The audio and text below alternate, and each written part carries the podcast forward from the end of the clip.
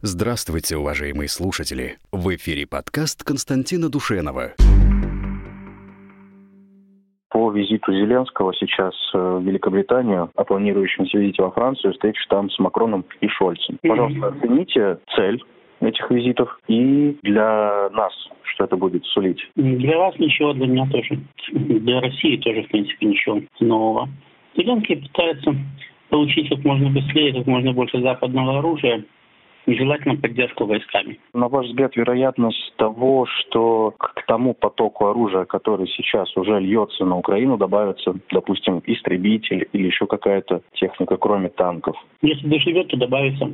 А если нет, то нет. Дело в том, что вопрос заключается в том, продержится ли Украина достаточное количество времени, чтобы получить даже ту помощь, которую вы изволили назвать льющимся потоком. Потому что она никуда сейчас не льется, ее пока что только обещают. А на деле какие-то реальные поставки обещают в мае, в конце года, следующий, на следующий год там и так далее.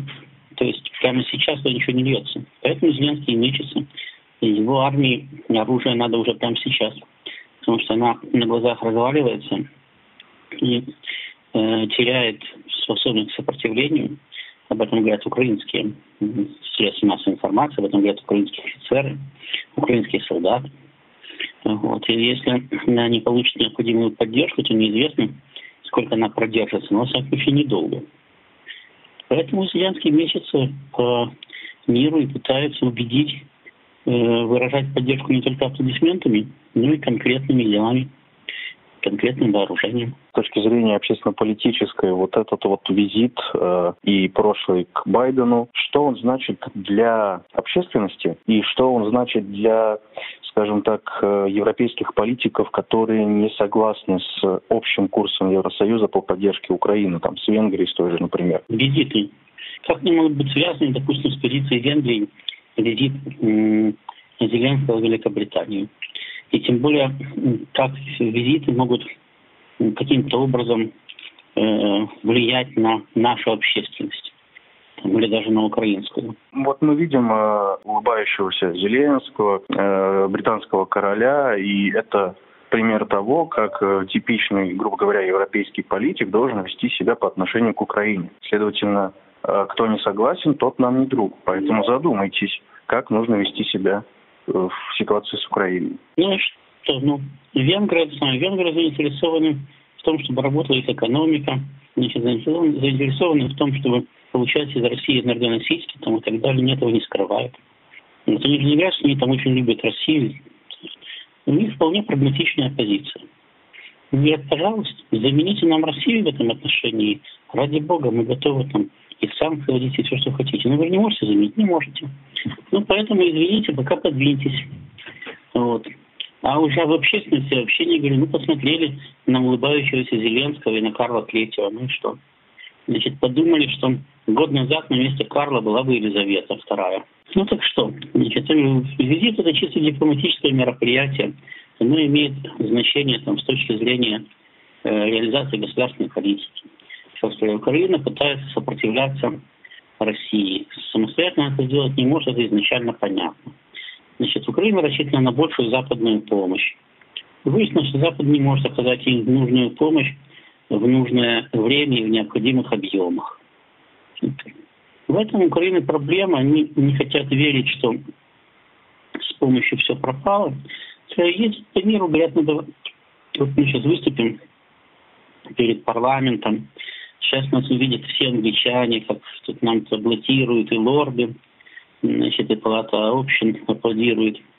Вот, и скажут, ну, надо дать Украине побольше танков.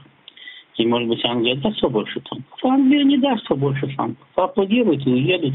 Там таких э, местных этих самых раджей приезжало, еще собак нелестных за время британской истории. Они их давно уже забыли и те, которые, и тех, которые умели мыть руки, и тех, которые не умели мыть руки. Значит, это, значит, э, на час. Это чисто политическое мероприятие. Вы понимаете, что большая часть, там, скажем, тех же лондонцев, э, значит, посмотрят не передачу о том, как э, Зеленский встречается с Карлом Третьим. Их ни один, ни второй сто лет не интересовали. и придут посмотреть на церемонию коронации Карла, на церемонию похорон Карла. Значит, больше это ничего не интересует. Вот, может быть, придут самое, э, посмотреть на труппинг Зекава, там ежегодную, где тоже бывает король, как правило. Э, значит, ну и все. Значит, а э, тем самым э, футбол они будут смотреть регулярно. Так что, так что это все мероприятия, да, они важные, безусловно. Это важные внешнеполитические мероприятия Украины.